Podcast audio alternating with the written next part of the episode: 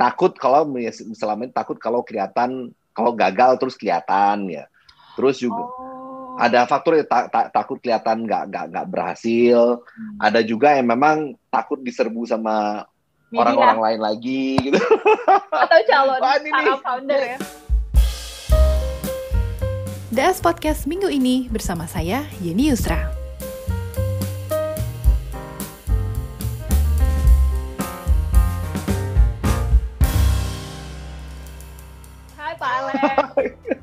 Halo, apa kabar? Baik, Pak. Sehat-sehat ya, Pak ya?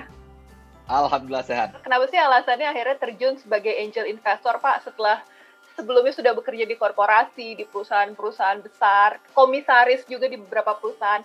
Kenapa sekarang tertarik untuk menjadi angel investor, Pak Alex? Bukan angel ya, beda ya? Bukan angle juga, Pak ya? Angel investor. Bukan angle juga, beda.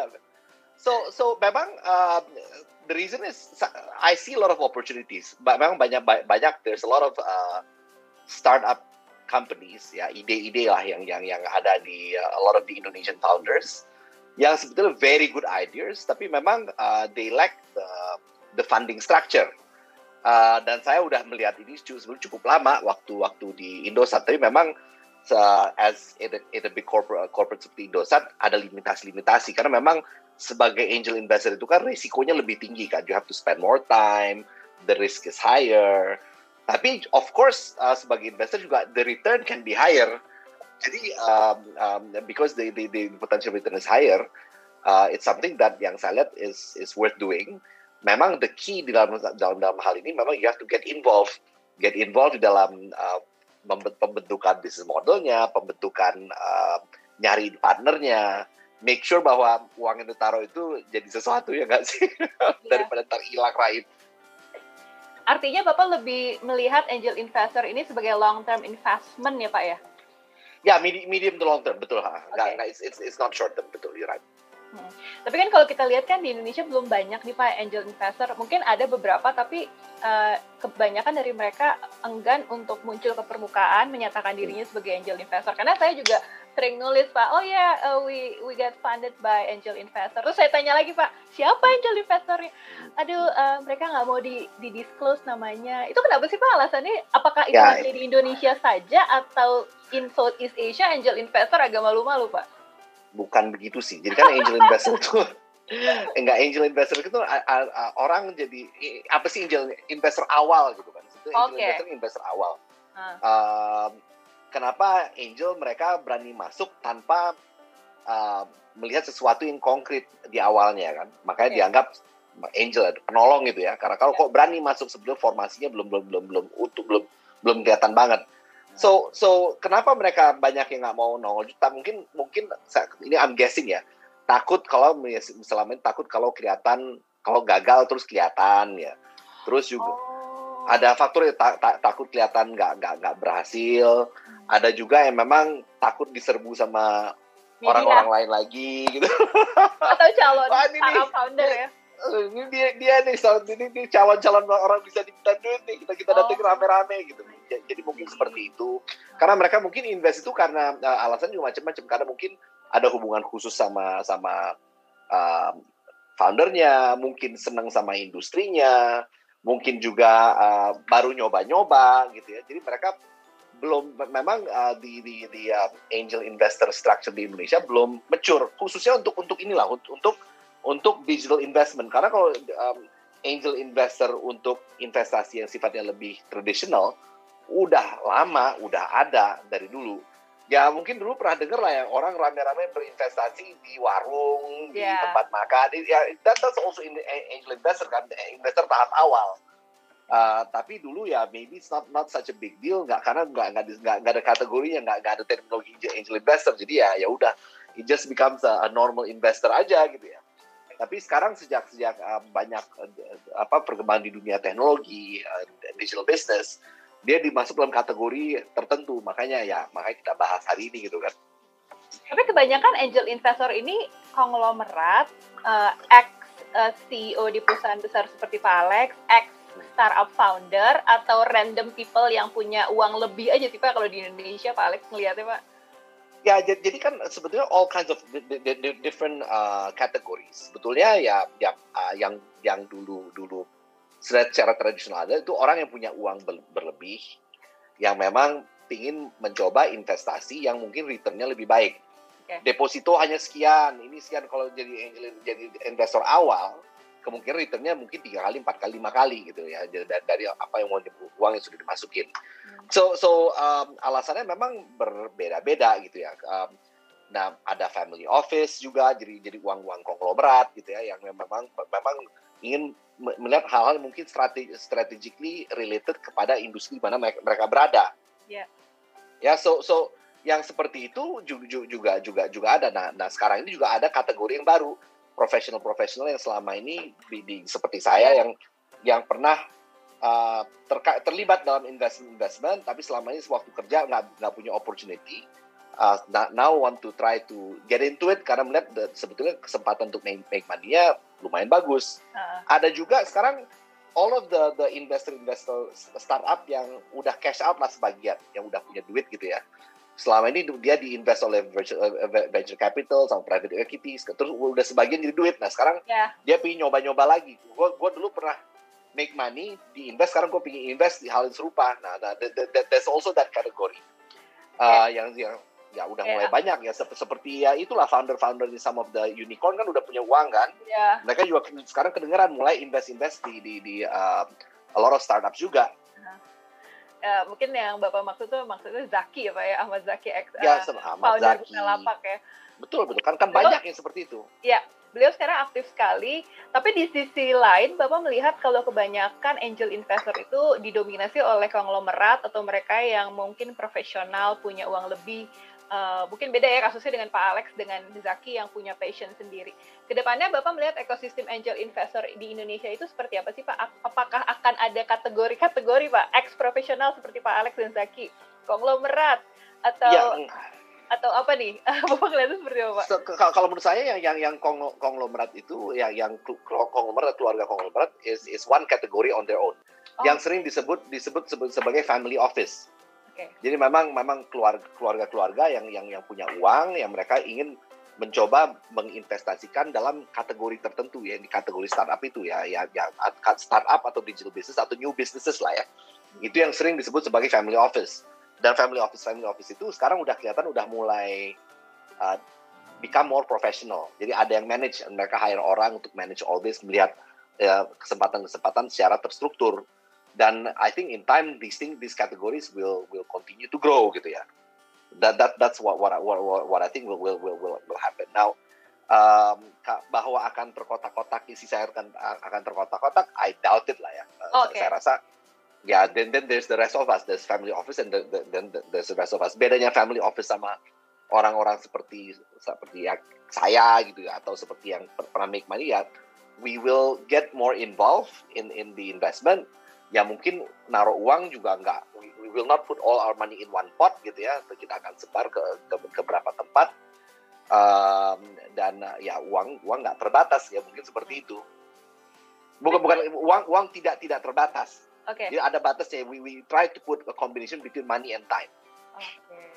Kalau di Indonesia sendiri, Bapak pernah mengunjungi atau ikut atau tergabung dalam komunitas angel investor kan memang ada uh, angel investor network Pak uh, angin Ya. yang kita kenal angin. Tapi Ya. kalau Bapak sendiri sering nggak sih Pak ketemu sama beberapa angel investor ngumpul-ngumpul atau masing-masing aja nih Pak ketika mau involve fundraising? ya ya sebenarnya kalau kalau as angel investors kan kita nggak nggak nggak fundraise kita pakai uang sendiri kan Oke. So biasanya di di, di invite uh, ketemu-ketemu ya nggak sengaja ketemu-ketemu pas founder uh, ngundang kita untuk untuk dengerin pitch mereka ketemu nggak sengaja you know, that, that that kind of thing. Oh. So tapi ya nggak nggak nggak setahu saya di Indonesia nggak ada sih formal network seperti itu. Cuman kan biasa word of mouth gitu kita Yeah. ngomong dari satu, satu orang ke orang lain gitu. Lu mau nggak ikutan invest? Lu mau nggak ikutan invest? Lu mau nggak ikutan invest? That that's how the network actually builds up. Kalau Pak Alex lebih suka referral atau rekomendasi atau gimana sih Pak? Kalau So, misalnya kebanyakan yang saya masuk itu hasil refer, referral. Oh, oke. Ya Lebih- walaupun ada ada juga ya ada juga satu ada satu yang yang saya invest ya dia baca my profile di LinkedIn terus dia kontak terus kita mulai ketemu ngobrol ya akhirnya setelah berapa bulan ngobrol business model dapat, I also invested. Ya kombinasi between all of the above lah. Yeah. Uh, basically kan memang the, the key thing is how to get connected with these people kan. Oke. Bapak kan udah mention uh, kesulitan, ke kondisi dan masa depan dari uh, ekosistem angel investor Indonesia. Kalau kita bicara soal challenge, Pak, Bapak sempat mention kan uh, susah untuk mengatur atau mengelola founder yang keras kepala. Mungkin bisa di mention lagi, Pak, in Ya. terms of keras kepalanya itu seperti apa sih, Pak? J- jadi kan jadi jadi um, um, apa sih biasanya yang dicari sama orang seperti saya sebagai uh, sebagai angel uh, sebagai angel investor ya investor tahap awal lah ya. Ya. Investor tahap awal itu biasanya paling paling um, hati-hati dalam mencari jenis founder. Oke. Kita sama ya jenis kalau misalnya udah udah udah uh, round A, round B gitu ya. Itu kan uang yang dibutuhkan basically untuk scale up kan. Uh, jadi jadi basically untuk untuk uh, menaikkan jumlah transaksi, untuk me- me- membuat bisnis lebih besar.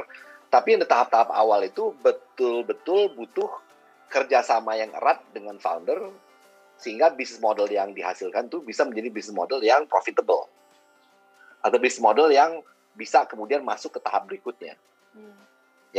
So so so um, nah, ka- ma- ma- makanya ba- bagi, bagi um, yang keras jadi ada garis halus antara keras kepala dan keras hati gitu. Iya. So strong willed and and, and, and, and, and keras kepala. Nah yang keras kepala itu nggak mau dengar. Iya. Nah tapi ya makanya kadang-kadang apalagi sekarang nih di di era kita berzoom ria begitu uh, membedakan antara yang keras hati sama keras kepala itu Ah. nggak gampang. Bi- Biasa itu lebih lebih kelihatan dari body language pas ketemu, Iya. pas diskusi. Uh, that that's why this this task is becoming tougher now. Iya betul. Saya juga sempat ngobrol Pak sama beberapa visi, justru virtual pitching ini sebenarnya kurang efektif ya Pak ya, karena seperti yang Pak Alex bilang, body language-nya nggak bisa kelihatan ya Pak ya.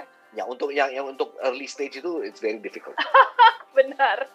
Em, mungun Bapak bisa kasih masukan buat mereka yang ingin eh, di-funding oleh angel investor, what, what, what it takes sih Pak untuk startup founder, calon startup founder, supaya mereka bisa lebih mengenal lebih jauh angel investor, dan mungkin ada bedanya nggak sih Pak ketika didekati atau me- mencoba untuk mendekati angel investor dibandingkan dengan VC Pak? Ya kalau kalau angel investor itu benar-benar uh, ini ini tips bagi bagi bagi founder ya. Ya. Ya bagi bagi bagi founder yang mau ketemu sama angel yang yang want to approach angel investor untuk dapat funding, Oke. ya they have to really quickly show their uh, themselves the, the true colors of, the, of of them as a person. Sebagai founder karakternya seperti apa? Um, ya ya kan angel investor itu kan investasi ta- tahap investasi yang resiko paling tinggi karena biasanya bentuknya belum kelihatan kan. Ya.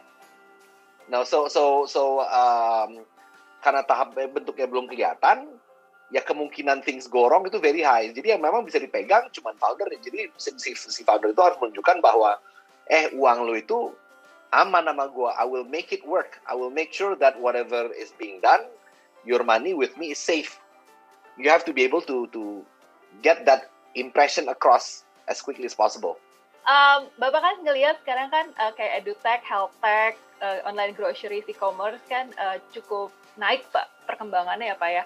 Uh, pasca pandemi nih Pak, hopefully we're slowing down gitu ya. Pak Alex ngelihat ada beberapa startup dengan kategori baru yang rising nggak Pak? Atau mungkin belajar dari background Bapak yang dari te- komunik- telekomunikasi, Bapak ngelihat ada potensi nggak sih Pak startup-startup yang menjadi enablernya telekomunikasi company atau media company bakal rising Pak next year Pak? Ya sebetulnya gini sih, sebetulnya antara sebelum COVID dan setelah COVID, sebetulnya nggak ada perubahan banyak. Oke. Memang uh, jenis-jenis jenis, sebetulnya ide-ide yang ide yang datang ini macam-macam kan. Ya. Ide yang datang macam-macam dan um, not all of them, not all of them um, uh, will survive. Uh, not all of them are are, are mungkin cocok dengan dengan situasi yang full full full dengan kondisi pandemi. Tapi let me give you an example. Saya saya invest di di a company called Together. Together itu Yeah. memang it's um, it's a company yang sebelum masa COVID dia memang it it it, it um, menjadi fasilitator bagi orang-orang yang punya gym, tempat-tempat olahraga untuk bisa dipakai oleh individual dan tempat-tempat olahraga ini biasanya kan punya akses kapasitas kan. Iya. uh, dipakai cuma mungkin 20%, 30%. Nah, dipakailah oleh orang-orang yang memakai Together supaya get, get, get, get access to them. Nah, setelah setelah uh, COVID kejadian, orang nggak ada yang bisa datang ke gym-gym tadi gitu ya. Yeah. Ya, ya, the, the founders actually did um, a change in direction very quickly uh, untuk memastikan bahwa um, become still relevant dengan, dengan kondisi yang ada. Mereka masuk ke online, online uh, olahraga apa segala macam. They facilitate all that. Now, now that itu kan salah satu contoh di mana uh, the founders itu try to make sure bahwa tetap survive, nggak give up ya dalam dalam dalam dalam, dalam kondisi yang yang susah seperti apa pun. Uh, dan dan that, that's where you hope uh, all these investments pre atau post covid itu ya bisa change according to according to the situation yang ada gitu ya. Hmm. Jadi um, ya of course things yang sifatnya online sekarang lagi lagi lagi lagi uh, lagi berkembang, lagi heboh apakah on edutech apa segala macam atau seperti bahkan seperti Together pun yang seperti seperti itu kan sport tech kan. Iya. Yeah. So, tapi dia dia dia adjust kan to to, to the kondisi yang ada. Uh, dan tapi kan setelah COVID, people will want to go out again. Manusia kan makhluk sosial, pengen keluar apa segala macam. You have to be, be sure bahwa bisa adjust lagi dengan, dengan kondisi yang ada. So, you know, um, I think tema-tema yang ada tahun depan is still going to be similar. Tapi then the way it's delivered, it, it, it's the thing that that will be slightly different tergantung dengan cara manusia kontak make make contact with others itu seperti apa. Oke, okay. makanya ada beberapa startup yang uh, mengklaim mereka adalah software as a service. Katanya, wah kita punya potensi gede ini ke depannya. Good for us gitu ya artinya ketika semua shifting ke online semua hal-hal yang serba digital dan fokus ke online akan lebih diminati. Akan lebih diminatin. Oke Pak Alex terima kasih banyak Pak atas waktunya. My pleasure. My pleasure. untuk, untuk mereka yang ingin keep in touch sama Pak Alex nih ke social medianya Pak Alex ke LinkedIn atau ada websitenya Pak nggak ada website lah orang pribadi gimana sih? Siapa tahu alexrusli.com. Kagak lah, no, please deh. No, no, no, no, no, no. It's, it's, so my, my, my di, di apa di Instagram ada, oh, okay. di LinkedIn ada, terus di Twitter juga ada. Just reach out atau email me directly aja. Oke. Okay. Yang di live beyond analog alexander.rusli at livebeyondanalog.com. Oke, okay. siap-siap di approach ya Pak ya sama calon-calon founder. Terima kasih banyak Pak Alex, sukses ya Pak. Take care. DS Podcast minggu ini bersama saya, Yeni Yusra.